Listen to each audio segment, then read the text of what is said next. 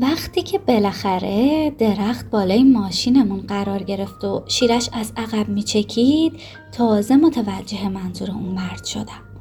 شاخه‌های درخت از هر دو طرف پایین افتادن و راه پنجره و درا رو مسدود کردن. من داخل ماشین رفتم و دید رو برای رانندگی بررسی کردم. م- کاملا میتونم جلو رو ببینم. بیایید بریم پسرا. پسرا از در جلو سوار ماشین شدن و راه افتادیم. اما وقتی رسیدیم پایین آوردن درخت آسون نبود. اونو هل دادیم و روی زمین کشیدیم و بعد به زور تا مقابل در جلویی خونه رسوندیم. جک با صدای بلند گفت بلندش کنید، نکشیدش، بلند کنید، بلند.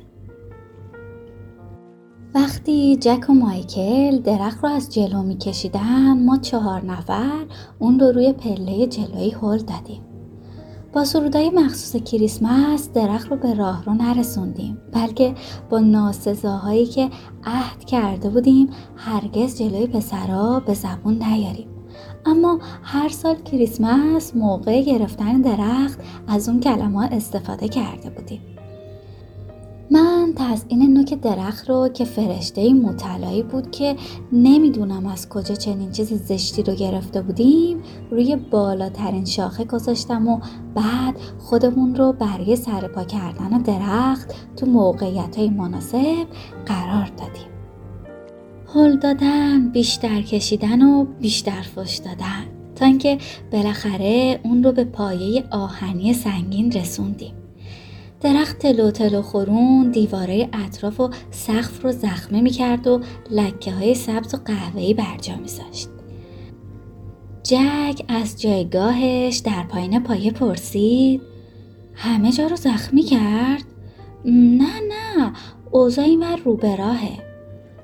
درخت تعادلش رو حفظ کرد و ایستاد.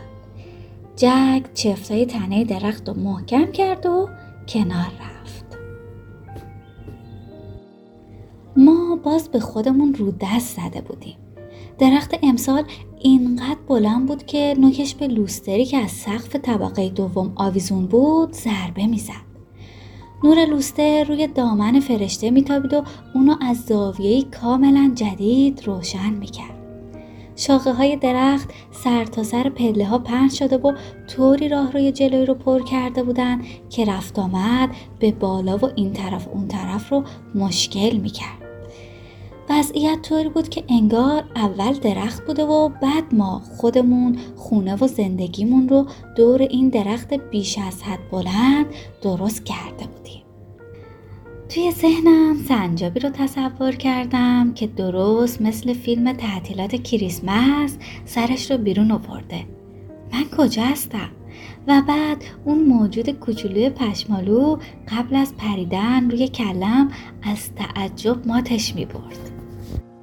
ریسه های رنگی رو دور و بر شاخه های درخت وصل کردم. بعد بچه هام رو با وسایل تزئینی آزاد گذاشتم. شب هنگام درختمون، ستاره راهنمامون، دلیل همه تلاشا و تکاپوهامون شکوه و جلالش رو باز یافت. حالا دیگه خیلی هم بزرگ نبود، کاملا اندازه بود. وقتی که برای نشستن به اتاق نشیمن رفتیم، گربه ها زیر شاخه های پایین درخت جا گرفتن. ما فقط میتونستیم بخشی از منظرش رو ببینیم. درخت اونقدر بزرگ بود که از هیچ جای خونه نمیشد اونو کامل دید. همه نماها ناقص بودن. رنگ‌های براق و نورهای درخشان تو پس زمینه سبز تیره. تو طول چند روز بعدی آلبوم‌های قدیمی موسیقی رو بیرون آوردم. برو آن را بر بلندای کوه‌ها بگو، کریسمس بین کراسبی و قطعاتی از سمفونی مسیحای هندل. از اتاق زیر شیروانی جعبه کتابای کریسمس رو به زحمت پایین آوردم و نگاهی به اونا انداختم. هر کتاب خاطره‌ای از کریسمس‌های گذشته رو زنده می‌کرد. ما یه عالمه کتاب کودک داشتیم و کتابای مورد علاقه هم حسابی کهنه بودن. پر از اثرای انگشت چسبناک و گوشه‌های پاره پوره. کریسمس پیتر اسپیر، نقاشی‌ای از آینه سالانه ی خانواده. کریسمس بدون درخت، نوشته الیزابت بیراجر درباره یک خوک دست و دلباز، و کریسمس کروکودیل، نوشته بانی بکر با تصویرگری دیوید اسمال که من از اون به عنوان طرحی برای اون چه میخواستم خونم تو تعطیلات به نظر برسه استفاده کردم. البته قبل از اون که کروکودیل همه چیز رو بخوره. همینطورم هم کتابای کلاسیک مثل سرود کریسمس دیکنز و داستانای کریسمس لویز لنسکی رو داشتیم. هنوز اون نسخه اصلی رو که تو ده سالگی گرفته بودم دارم، و همچنین نسخه خانوادگیمون از کتاب داستان کریسمس موزه هنر متروپولیتن با جملات دوست داشتنی و نقاشیای زیباش. بیشتر سالا کتابایی رو که از اتاق زیر شیرمونی پایین آوردم بازخونی میکنم. از ساده ترین کتاب کودک گرفته تا مجموعه داستانای اشباح کریسمس. اما امسال با توجه به برنامه‌ام این کارو نکردم. نگران بودم به خاطر برنامه کتابخونیم برای خیلی از مراسم کریسمس وقت نداشته باشم. اما برنامه ریزی کردم تا کارهایی رو که واقعا دوست داشتیم انجام بدیم، و حد زدم بقیه کارا همونطور که پیش میریم جور میشه. چند کتاب جدید کریسمسی برای خوندن انتخاب کردم. کتاب بی نهایت کسل کننده شبه راهب بزرگ، نوشته لویزا میرکات. کتاب کریسمس در دشت، نوشته جیمی کارتر که به طرز خوشایندی کسل کننده بود، و کتاب مرد تسخیر شده و معامله شبح، نوشته چارلز دیکنز. مرد داستان دیکنز با خاطرات بلاهایی که تو گذشته بر سرش اومده و درد و رنجای اون دوران تسخیر شده بود، اما حالا آنها رو در آتش میبینم. آنها در قالب موسیقی به من باز می‌گردند، در باد، در سکون مرگبار شب، در چرخش سالها. شبحی که همزاد مرد تسخیر شده از کار در میاد، معامله‌ای رو به اون پیشنهاد می‌کنه. همزاد پیشنهاد می‌کنه همه خاطرات بد مرد رو دور بریزه و ذهنش رو خالی کنه. قول میده جایی رو که زمانی متعلق به سایه های گذشته بود خالی کنه. خاطرات بلای جان من است، و اگر میتوانستم اندوه و اشتباهاتم رو فراموش کنم حتما این کار را میکردم. و بنابراین مرد تسخیر شده معامله میکنه. همه خاطرات بیرون میرن، و همراه اون تمام توانایی های مرد برای عطوفت، همدلی، درک و نوع دوستی هم میره. مرد تسخیر شده ما خیلی دیر متوجه میشه که با رها کردن خاطرات تبدیل به مردی توخالی و مفلوک شده، و این فلاکت رو به هر کسی که با اون در ارتباط قرار بگیره منتقل میکنه. از اونجایی که کریسمس و از اونجایی که اون آفریده دیکنزه، فرصتی به دست میاره که معاملش رو با شبح نقص کنه و خاطراتش رو برگردوند. خب اگه شما بودین و میتونستین چنین معامله‌ای کنین، به ازای از دست دادن یه سری از تواناییاتون حاضر بودین خاطراتتون پاک بشه؟ من که نه. داستان رو دوست داشتم. متقاعدم کرده بود به اهمیت خاطرات پی ببرم، اما به شدت با نتیجه گیری دیکنز مخالف بودم. خوبیه به یاد آوردن اتفاقات بد گذشته اینه که ممکن است آن را ببخشیم. آخه چطور میتونستم گرفته شدن جان آنماری رو ببخشم؟ هفته قبل کریسمس بابا، مامان و ناتاشا برای درست کردن مرد زنجبیلی که رسم هر سالمون بود به وستپورت اومدن. رسمی که به زمان دوران مدرسه ابتدایی برمیگرده. مرد زنجبیلی ما بازتاب علایقمون بودن وقتی کوچیک بودم با رویه خامه کیک آدم برفی یخی با ضخامت حدود سه سانتی متر درست کردم. همیشه عاشق شیرینی بودم و به هر بهونه‌ای دلی از عزا در می آوردم. وقتی نوجوان بودم یه دیوید بویی زنجبیلی درست کردم که برای علامت آذرخش روی صورتش از آب نباتهای دارچینی قرمز آتشین استفاده کردم. آن ماری یه لیدی گادیوا درست کرد و ناتاشا بازیکنای والیبالی که لباسایی با رنگ یونیفرمای دبیرستانمون می‌پوشیدن.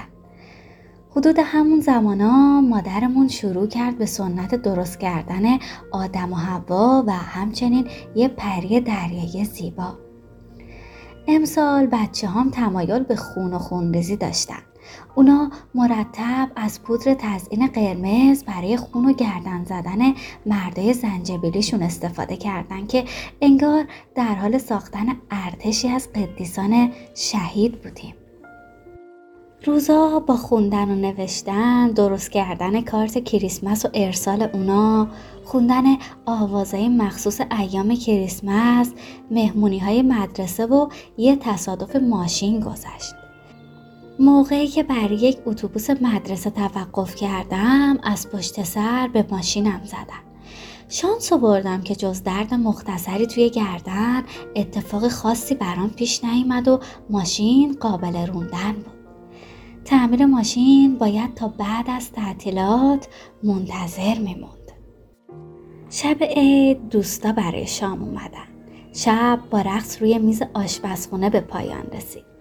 پیتر مسئول موسیقی بود، شوهرها مسئول عکس گرفتن و بقیه ما دو مادر و شش بچه روی زمین بند نبودیم و جشن و پایکوبی راه انداخته بودیم.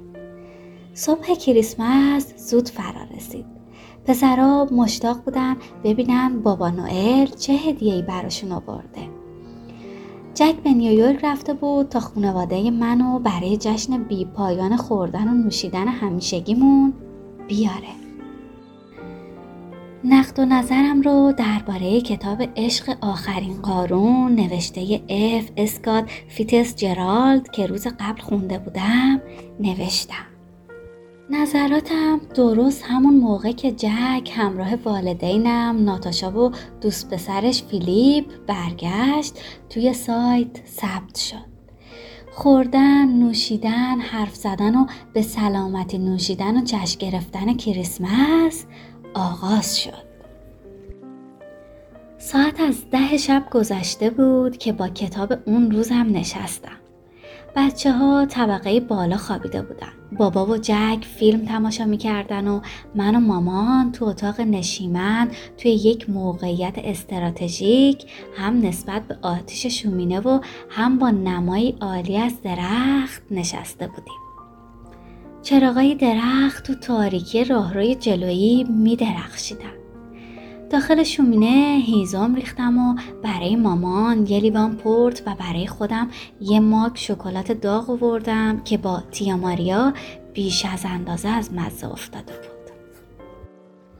سراغ داستان عجیب و غریب آواز عاشقانه میمون نوشته مایکل گرازیانو رفتم.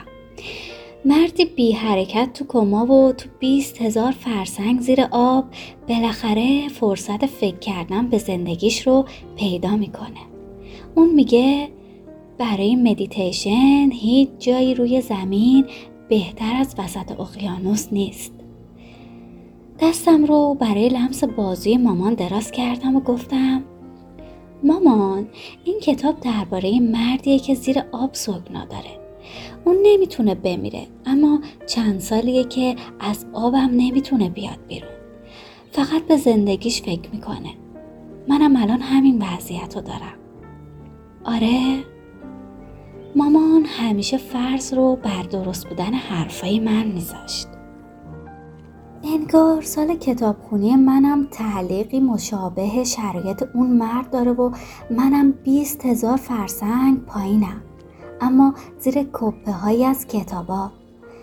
به نظرم برای مدیتیشن هیچ جایی بهتر از کنار کتابام نیست. منم بالاخره فرصت دارم به زندگیم فکر کنم. مامان گفت تو داری به چی فکر میکنی؟ به اینکه این کریسمس یک کریسمس فوق‌العاده بود، چون فقط کارهایی رو که دوست داشتم انجام دادم. خانواده ما کارهای خیلی خوبی انجام داد، مثل بودن شما و درست کردن مرده زنجبیلی. بی خیال درست کردن سه جور شیرینی شدم و به جاش یک کتاب خوندم و بعد از اون برای خوندن یک کتاب دیگه هم وقت داشتم و برای درست کردن کارتای کریسمس وسواس به خرج ندادم. بیرون خونه رو هم زیادی چراغونی نکردم، فقط چند رشته بیرون ایوون جلوی آویزون کردم. گذاشتم شاخ و برگ و بوته ها تاریک باشن. گذاشتم بچه ها هر جور که دوست دارن درخت کریسمس رو تزیین کنن و برای تزیین مابقی خونه به اونا اختیار کامل دادم. میدونید بچه ها، داشتم به این فکر میکردم بعضی وقتا با انجام دادن کارهایی که دوست داریم و کنار گذاشتن کارهایی که دوست نداریم چه تغییر بزرگی تو زندگیمون ایجاد میشه و چقدر حالمون رو بهتر میکنه. به میزای بازی اون طرف اشاره کردم که با پنبه سفید پوشیده شده بود و دهکده های درهم و برهم صحنه تولد مسیح رو تو شکل ها، اندازه ها و ملیت های مختلف نشون میدم. بابا نوئلا و کوتوله های پلاستیکی، گوزنای شمالی و شترهای پلاستیکی همراه با خرگوشای چوبی، پرنده ها، یه سگ، یه مجموعه اسباب بازی کوچیک سربازای فندق شکن و یه کشتی که بابا برای پسرها تراشیده بود که حالا با اکلیلای رنگی پوشیده شده و بین شاخه های مقدس قرار گرفته بود. چندان شباهتی به صحنه میلاد مسیح مامان نداشت، اما در حد خودش زیبا بود و خیلی به آن ماری فکر کردم. صورت مامان درهم شد، بعد سر تکون داد و گفت من همیشه به اون فکر میکنم، چقدر دوست داشت بزرگ شدن پسرها رو ببینه. میدونم. چشم پر از اشک شد، اما به حرف زدن ادامه دادم. پسرها هم به یادش میافتن، فکر میکنم همیشه به یادش هستن. امیدوارم. این کتاب خوندن باعث میشد متوجه بشم که ما همیشه به یاد کسایی هستیم که دوستشون داشتیم. اونا بخشی از ما میشن، اونا بخشی از ما هستن. آن ماری بخشی از همه ایناست. مامان، امسال دارم از زندگی معمولیم که حسابی برنامه ریزی و کنترل شده بود بیست هزار فرسنگ فاصله میگیرم. به خاطرش از آن ماری ممنونم. من زیر آبم و دارم همراه نویسنده های همه این کتابایی که میخونم شنا میکنم و اکسیژن کلمه هاش رو به درونم میکشم و اونم اونجا هست. زندگی های توی کتابا دارن زندگی جدیدی تو من میدمن. کمکم میکنن یاد بگیرم چطور آن ماری رو درون خودم زنده نگه دارم. مامان سر تکون داد. صورتش سخت و جدی، چشاش پایین رو نگاه میکرد. میدونستم اونقدر دلتنگ آن ماری بود و آرزو داشت همراهش باشه که نمیتونست دربارش حرف بزنه. در عوض دردش رو احساس کردم. در گزندگی هوای اطرافمون، در برافروختگی شعله‌های شومینه، بر اثر یادآوری مرگ، هیجان ناگهانی به زندگی تو فضا حکم فرما شد. در مورد مامان میدونستم آرزو داشت میتونه زندگیش رو با اون مرگ مبادله کنه و خواهرم رو برگردونه، اما چنین معامله‌ای امکان پذیر نبود.